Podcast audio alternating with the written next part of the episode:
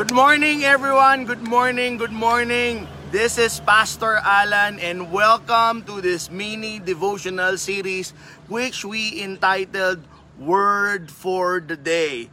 Maybe you are wondering what is the why behind the word for the day. Simply means, mga minamahal kong kapatid, is that there are some words because we are so familiar with it, and there are some words that because we are used with it, we sometimes forget and neglect kung ano ang ibig sabihin ng mga salita na yon. And good morning James, good morning Ate Lilibet. And maybe you are wondering where am I right now? Yes, I am specifically at the moment in Tagaytay City. Bakit? Namalengke lang ako, namalengke kami sa Tansa Cavite kasi mura daw ang isda. And then, dumiretso kami sa Tagaytay para mamalengke. Do not worry, we are in safe distancing at meron din kaming mga tawag dito, mga face mask. And because it's 7 o'clock and I decided to stop here in the spraying hands because this is our word for the day. It's about word pray. All right? But a little recap.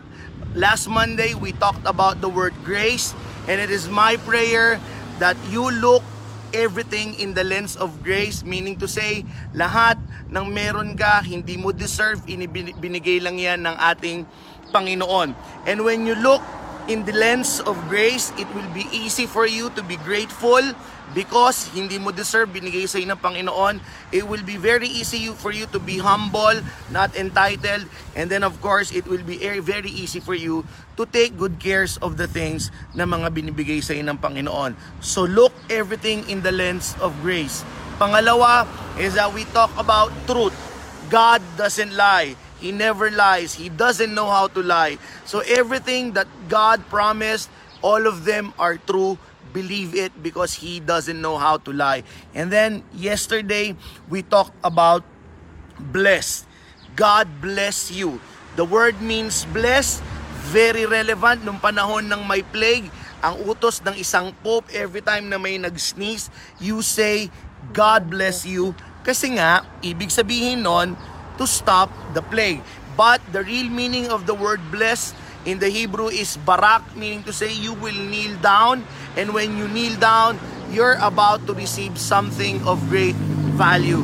So I say in this very, very morning, to all of you who are watching and to all of you who will watch this on a replay, God bless you. And just like what I challenged yesterday, if you have a moment, you just kneel down. And when you kneel down, that is a posture of receiving from God. Lord, I am ready to receive something of great value. But today, The word for today is pray. All right? And that is why I decided to do my live here in this praying hands in Tagaytay. In this very season in our lives, in this very season of what we call in the middle of pandemic, God encourages us to pray. Lahat tayo narinig na kung anong ibig sabihin ng prayer. Lahat tayo, we have our own definition of prayer. As a matter of fact, the basic definition of prayer for us is us communicating to God.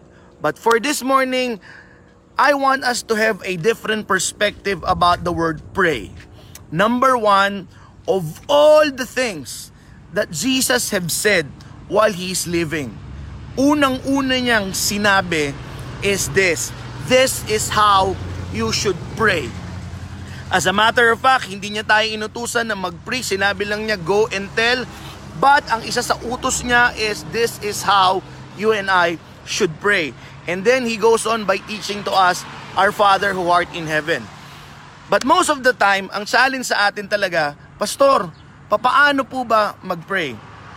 And today, I would like you to teach to teach you a very simple, a simple pattern that sometimes I still use papaano mag-pray. And I learned this when I was in kindergarten. The palm prayer. By the way, until now, ito yung tinuturo ko sa mga anak ko. And every time, if you go to our room, makikita mo ron merong palm prayer doon at yun yung prayer ng aking mga anak. So what is palm prayer all about? Number one is this. pag tinignan mo to, ah, sabi nila this is the pinky finger. I encourage you, kapag kayo magpe-pray because you and I doesn't know what to pray for, pag-pray natin yung mga may sakit. Lalong-lalo ngayon at the specific moment, yung mga nagkaroon ng sakit sa COVID-19 and in the same way, yung mga wala na sanang mahawa o kahit ano, basta anything na may mga sakit, pag-pray ninyo. And then of course, this is the ring finger. This is where I put my finger. All of the people na kilala ninyo na mag-asawa, all of the people na kilala ninyo na couple, you pray for them. Of course, kung may asawa ka, you pray for your wife, something like that. Kung may leader ka na may asawa, you pray for that. Good morning, Benji. Good morning, Robert. Good morning, Kuya. Good morning, Alexandra. Good morning, good morning, Maril. Okay, may sakit, mga mag-asawa, and then of course, this one's the tallest. This is the time wherein you will pray for our leaders. You pray for our president, you pray for the cabinets, you pray for the senators, congressman, barangay. Alright? Ke pro-government ka o hindi, the Bible asks us to pray for our leaders. So this is our responsibility. Alright? And then of course, this one is, this is the one that we for teaching. You pray for our teachers. You pray for those in the position to teach. This is very important. I don't know if you are aware of this. Delikado o hindi maganda dahil na-disrupt yung educational system ng ating bansa ngayon. Now, sa mga bata, nag enjoy sila dahil walang bakasyon. But, kasi nung nakaraan, sabi ko, anak, sa panganay ko, what is your prayer request? Ang sabi nung panganay ko, sana humaba pa yung vacation.